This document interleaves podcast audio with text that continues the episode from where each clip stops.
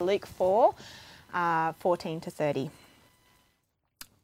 Then Jesus returned in the power of the Spirit to Galilee, and news of him went out through all the surrounding region. And he taught in their synagogues, being glorified by all. So he came to Nazareth, where he had been brought up, and as his custom was, he went into the synagogue on the Sabbath day and stood up to read. And he was handed the book of the prophet Isaiah. And when he had opened the book, he found the place where it was written The Spirit of the Lord is upon me, because he has anointed me to preach the gospel to the poor. He has sent me to heal the brokenhearted, to proclaim liberty to the captives, and recovery of sight to the blind, to set at liberty those who are oppressed, to proclaim the acceptable year of the Lord. Then he closed the book and he gave it back to the attendant and sat down. And the eyes of all who were in the synagogue were fixed on him. And he began to say to them, Today this scripture is fulfilled in your hearing. So all bore witness to him and marvelled at the gracious words which proceeded out of his mouth. And they said, Is this not Joseph's son? He said to them, You will surely say this proverb to me Physician, heal yourself. Whatever we have heard done in Capernaum, do also here in your country. Then he said, Assuredly I say to you, no prophet is accepted in his own country. But I tell you truly, many widows were in Israel in the days of Elijah, when the heaven was shut up three years and six months, and there was a great famine throughout all the land.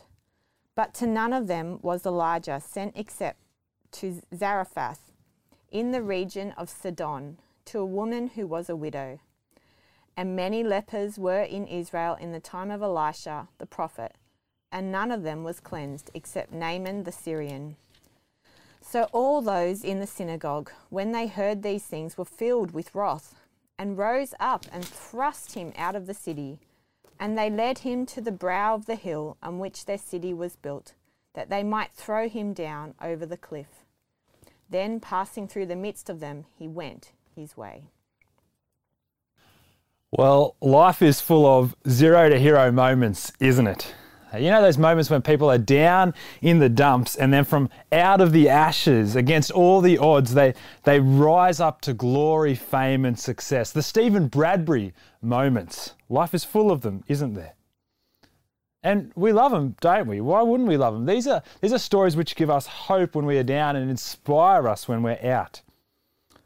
But for some reason, and I don't know why this is, my life seems to work the other way. I can't remember many zero to hero moments in my life, but I can certainly remember plenty of hero to zero ones. Moments when I've been riding high and feeling really good and smug about myself, feeling like I'm nailing life, and then all of a sudden, I'm brought crashing back down to reality.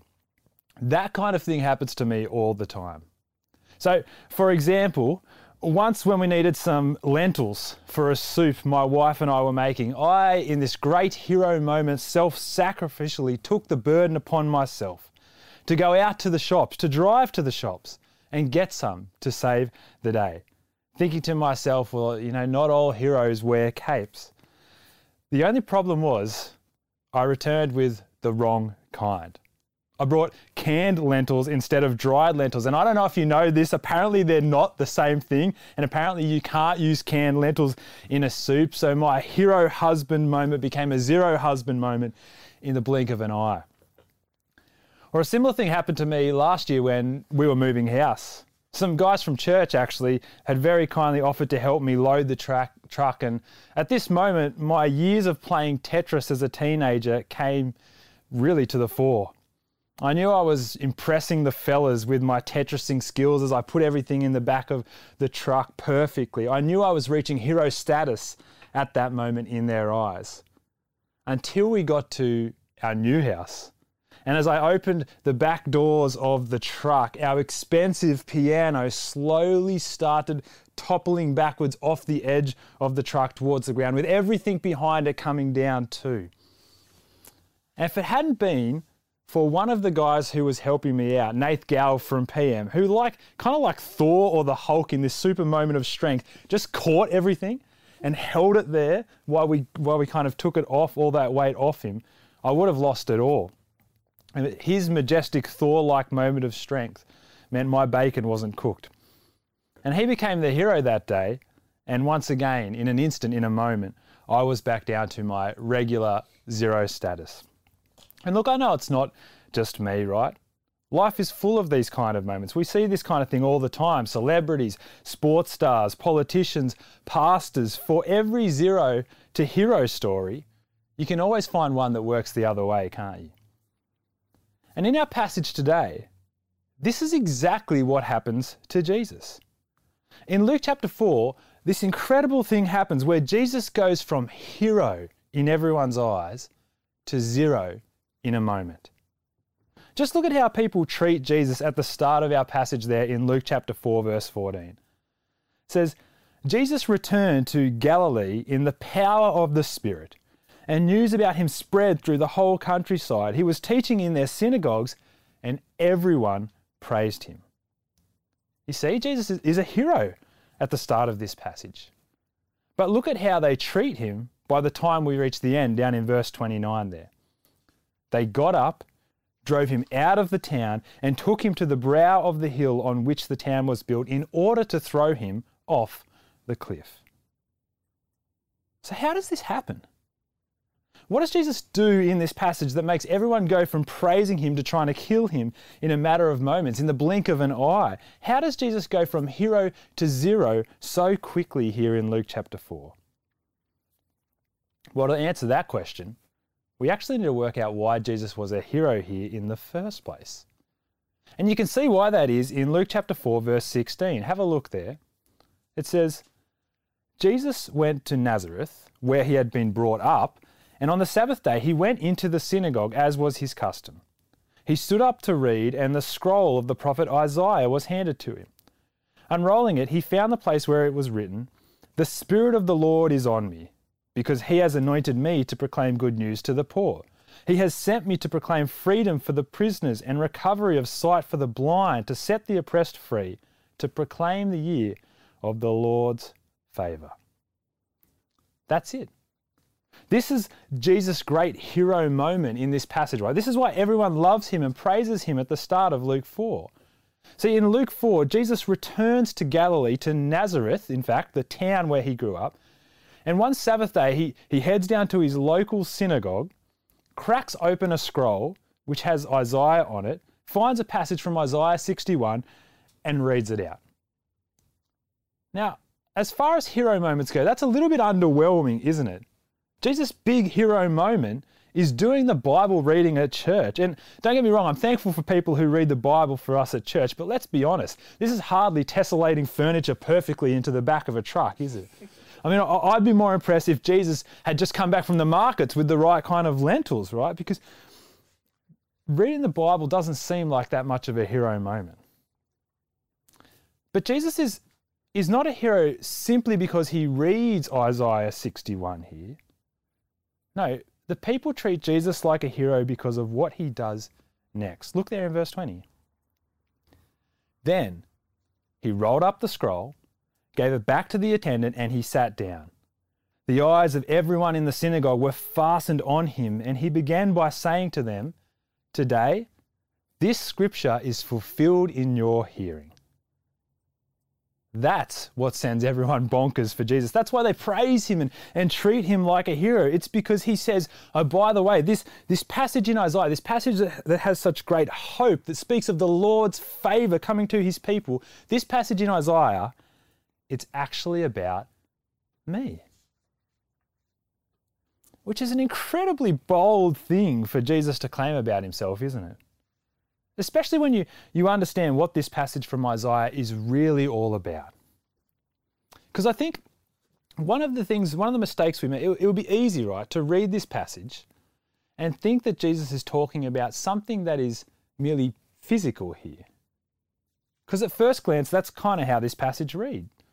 And as you read through Luke's gospel, we see Jesus literally do these kinds of things that Isaiah 61 is talking about. He, he makes blind people see, he sets free people from demon possession, he heals the sick, he feeds the poor and the hungry. Time and time again, he does these great physical wonders throughout Luke's gospel.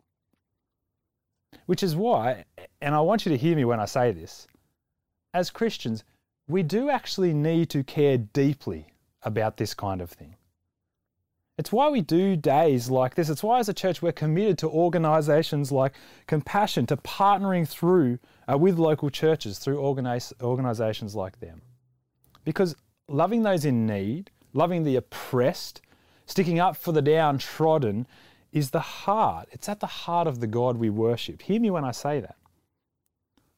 And yet, when we understand Isaiah 61 in its original context, it helps us to see that Jesus is talking about something much, much bigger here. And just as an aside, this is why it's always good when you come across an, a quote in the New Testament that's talking about the Old Testament. It's always good to go back and work out what did it mean in its original context. That's good Bible reading practice because it helps us better understand why the authors of the New Testament use it in the first place, what it truly means. And in its original context, Isaiah 61 was written to the nation of Israel, who were currently a people in exile. Israel at this time, they, they were under the oppression of the Babylonian Empire. They were captives, oppressed, a downtrodden people. But ultimately, that was because of their sin, right? This is actually what we've been looking at over the past few weeks as we've been digging into Jeremiah here at church. Israel, how Israel had turned away from God how they'd worshipped other gods, how they'd forsaken the one who rescued them and loved them. And it's into that context that Isaiah 61 is speaking, right? It's into that context that this, this promise of good news about the Lord's favour was made. You see, Isaiah 61 is about something even more important here, even more pressing than physical poverty and oppression in the eyes of God. It, it's actually about God dealing with the problem of Israel's sin. It's about God restoring, promising to restore a rebellious people back to Him. It's about opening the eyes of people who are blind to Him. It's about releasing those who are spiritual slaves, slaves in their heart to rebellion and sin. It's about making rich those who are spiritually poor, who are cut off from God, separated from God, from relationship with Him. And so, Jesus, in this little synagogue, on just another regular old Sabbath day, he takes the scroll of Isaiah. He reads out this passage and he sits down and he says, Hey, this hope this promise that is made in Isaiah 61, hey, ultimately that, that is all about me. I have come to proclaim this good news. I have come to bring the Lord's favor. I have come to deal with your problem of sin. And so, of course, when everyone there hears Jesus say this, of course he instantly becomes a hero in their eyes, doesn't he? It's kind of like if, if Gladys, right, was to jump up tomorrow morning and announce that we're all getting out of lockdown, that, that she's dealt with the virus, that it's no longer an issue for us anymore. We're all free to go. Now, imagine that announcement. Imagine how you'd feel, except imagine it coming after hundreds of years of lockdown, and imagine it not just being about lockdown and the virus, but about the real problem of sin. And you can get a sense of why people respond to Jesus the way they do. Like in verse 22 there, where it says, All spoke well of him and were amazed at the gracious words that came from his lips. Why wouldn't they speak? Why wouldn't they be amazed of him? What Jesus says here is the most wonderful, incredible news. So, why does it all go south so quickly?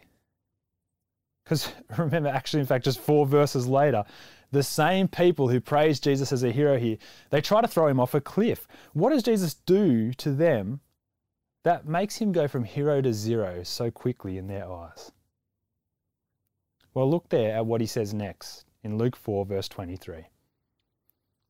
Jesus said to them, Surely you will quote this proverb to me Physician, heal yourself. And you will tell me, Do here in your hometown what we have heard you do in Capernaum. Now, that's a little bit weird to try and work out what's going on there. What on earth does Jesus mean by that? Jesus has everyone eating out of the palm of his hand at this point. Then all of a sudden, he starts talking about proverbs and prophets and physicians and healings. It's strange and, and hard for us to get our heads around at first glance. But what actually really helps us is remembering where Jesus is as he says these things. Remember, Jesus is in Nazareth at this point. He's in the town where he grew up. He's at his local synagogue. He's in his hometown amongst his home people. Which helps us really understand that whole physician heal yourself thing that Jesus says people will say to him. Because when you think about it, if a doctor is sick, if a physician is sick, what's the first thing that they should actually do?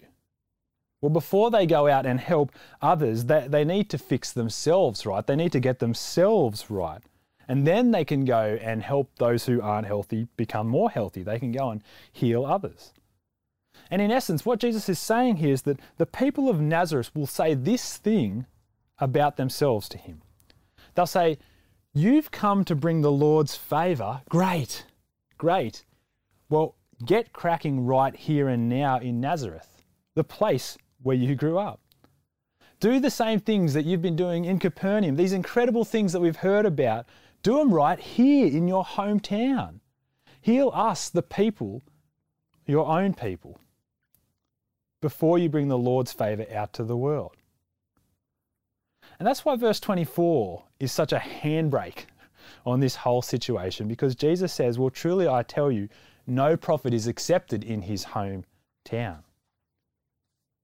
Now you can see why they might be a little bit offended by Jesus at this point why he gets offside with them in an instant. They say, Hey, uh, give us this Lord's favor, Jesus. We want that. And Jesus says, I would, but you guys don't actually want me. Truly, I tell you, he says, you're going to reject me. And he tells these two stories from the Old Testament, which precisely illustrate the point he's making. So, verse 26, he talks about this widow, Zarephath, from the, te- from the time of the prophet Elijah in 1 Kings chapter 16. And then, verse 27, he talks about this leper named Naaman from the time of Elisha the prophet, who you can read about in 2 Kings chapter 5. And Jesus says, You know those guys, right? Well, there, there were many widows in the time of Elijah, weren't there?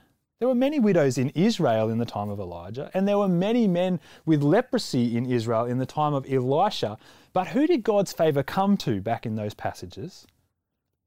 It came to a widow from Sidon and a leper from Syria. Sidon and Syria, Gentile regions, non Jews, Jesus is talking about here.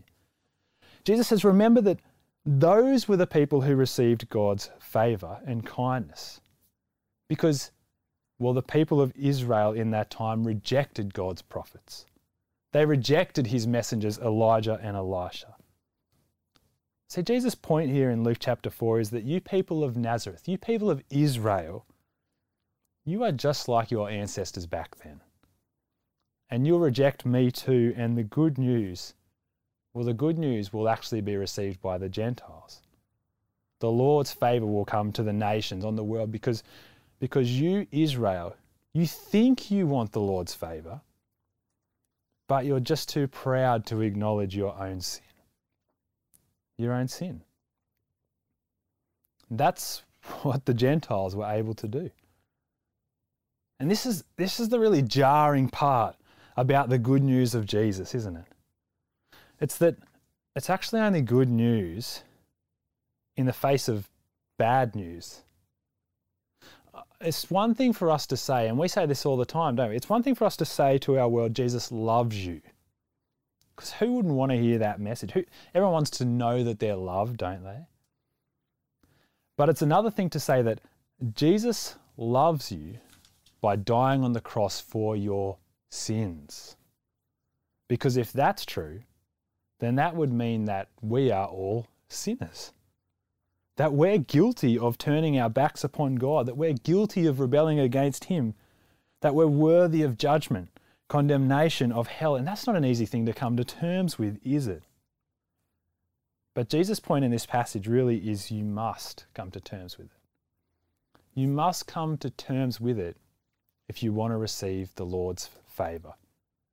Because the Lord's favour is about forgiveness for sins, restoration of relationship with the God who we have rebelled against. And that good news is just as offensive today, isn't it, as it was in the time of Jesus. And you can understand why the whole synagogue tried to throw him off a cliff here. But I think one thing that's worth me saying at this point is you've actually got to ask yourself why does Jesus say this? When he had the whole synagogue eating out of the palm of his hands, why would Jesus say something he knew would make them turn on him? Why would Jesus say something that he knew his listeners would find hard to come to terms with? And I think it's because at the end of the day, at the end of the day, Jesus knows this is true, doesn't he? As much as we might not like to hear it, Jesus knows it's imperative. He knows it's crucial that we do to the point that he says, I'm going to say this truth to you, even though you might hate me for it. To the point that we'll see by the end of Luke's gospel, he willingly chooses to go and die on a cross for it. Because sin is the real issue. Jesus knows this. And only once we're humble enough to acknowledge our guilt, only once we're humble enough to acknowledge we've rebelled against God, only then will we cast ourselves upon Him and know the joy of salvation, the forgiveness of sins, the Lord's favour that we so urgently need. So here's a great challenge for us from this passage. Have you reached the point in your life where you know you need Jesus? Where you're humble enough to acknowledge your sin and cast all your hope desperately on Him for forgiveness?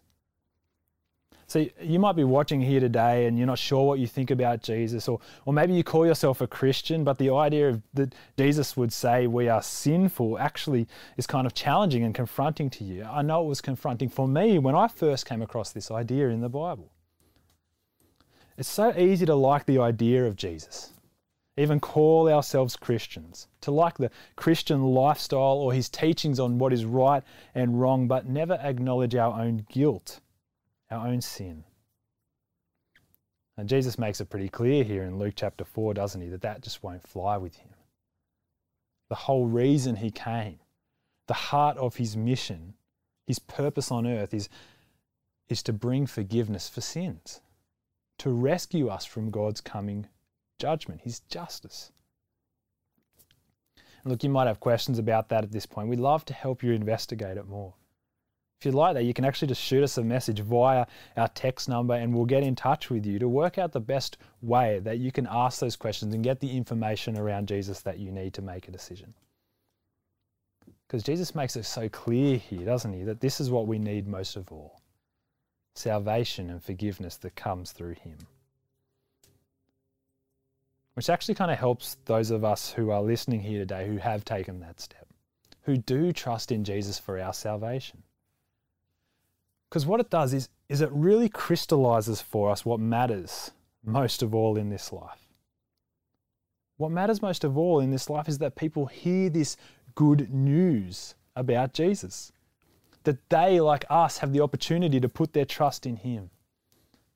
In fact, did you notice as we read through Isaiah 61 before, how much it talks about proclaiming there? Three times we see Jesus says his mission is actually to proclaim good news, to proclaim freedom for the prisoners, to proclaim the Lord's favour.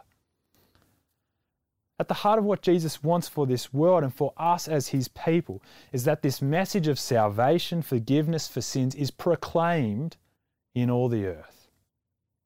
So that people might humbly put their trust in him and find what it is they need most of all. You know, I've found this such a really helpful truth to cling to in the midst of these last few weeks. There's this whole COVID thing for us here in Newcastle, at least, has come a lot closer to home. It's helpful to read passages like this because it puts everything in its rightful perspective, doesn't it? Don't get me wrong, COVID is a problem. It's a massive problem that we need to work on getting through, and, and God willing, we'll be able to come out the other side of it. But, but it's not the biggest problem in the world today. It's not the biggest issue we as a society are facing. The biggest issue continues to be, and will always be until Jesus returns, people's rebellion against their God. The issue will always be sin. And in the midst of COVID, there's actually lots of opportunities we, ha- we have to continue to share the good news of, of Jesus with people. You know, you, you can pick up the phone, give someone a call, ask how they are going, and, and offer to pray for them. Now, it might be a little bit weird, right? You might prefer texting or something like that, but, but we can reach out to people and ask them how they're going and, and offer to pray. We can share stuff with, with them about Jesus online. Sermons, right? Uh, church online, gospel explanations. On our YouTube channel, you'll actually find there's a whole bunch of great resources like answers to big questions that you could choose to send to a friend for them to investigate. You could even prepare them a little care package or something like that. Take it to their house, drop it off, and leave a little note letting, the, letting them know that you're thinking of them in this time maybe with a little Bible verse or something like that on it. This is actually the moment to do that kind of thing because it's these, these moments where people are asking those big questions about life. And the wonderful thing is, I know you guys are doing this, and I know that by God's grace, Jesus is saving people. I was talking to a girl just this week who decided to follow Jesus even in the midst of COVID because she was struck by, her, by the grace of Christ and her need for forgiveness for sins. Even in COVID, Jesus will still bring people to him. So we've got to be on about proclaiming the gospel even now. Which is why, lastly, I'm, I'm actually really glad that in God's providence, today of all days, we're celebrating Compassion Sunday. Because this good news, as we've seen already, is at the heart of the work in which compassion seeks to do. It's why we as a church are committed to partnering with local churches in Bangladesh and the Philippines in sponsoring children who are in need because compassion is about more than just seeking to meet their physical needs of those children in poverty. At the heart of compassion's mission, as we've seen in the story of Angeline, is this desire, this prayer for those children to hear about Jesus, to humbly acknowledge their guilt before Him, their sin before Him, and just like us, know the joy of putting their trust in Him. That's why they actually do their work through local churches, because children need food. Children need sanitation, they need education. Of course, they do. That is a real need for people, but most of all, they need to know Jesus as we sponsor children, as we write letters to them, as we commit to praying for these children in, in the Philippines and Bangladesh, we've got this wonderful opportunity, right? This wonderful opportunity not only to help meet their physical needs, but to give them something of even greater worth than that. To give them the opportunity to hear about Jesus. And what could be more wonderful than that? Because as we've seen in Luke 4 today, this is what matters, right? This is still what, this is why Jesus came. So that in humility, we might recognize our own sin and find the joy of forgiveness, the, the joy of the Lord's favor, the grace of Christ, which we can find in Him. Why don't you join me in praying? Our gracious Heavenly Father, we thank you for passages like Luke 4 which in the midst of so much that is going on in the world just crystallize for us what it is that really matters. Thank you that they make it clear to us why it is that Jesus came. That he came to bring forgiveness for sins, salvation for those who have rebelled against God, restoration of relationship with him. Father, please give us humble hearts. Please help us to be not like the people of Nazareth who rejected him because we weren't willing to acknowledge our sin. Help us instead to recognize the depths of our rebellion against you, but then to joyfully cast all of our sin and our hope upon Jesus and know the forgiveness that is found in his name. Father, we thank you so much for the work that Compassion do, the way they help us partner with local churches in the Philippines and Bangladesh to sponsor children in need. But thank you that even more than that, they give these children an opportunity to hear about Jesus. Father, we pray that you would save many children in the Philippines and Bangladesh, that you would help them to cast their sin upon Jesus too. Father, we ask this knowing that you are a good and a gracious God, and we long to see your name lifted up in our city and across this world. And it's in Jesus' name we pray. Amen.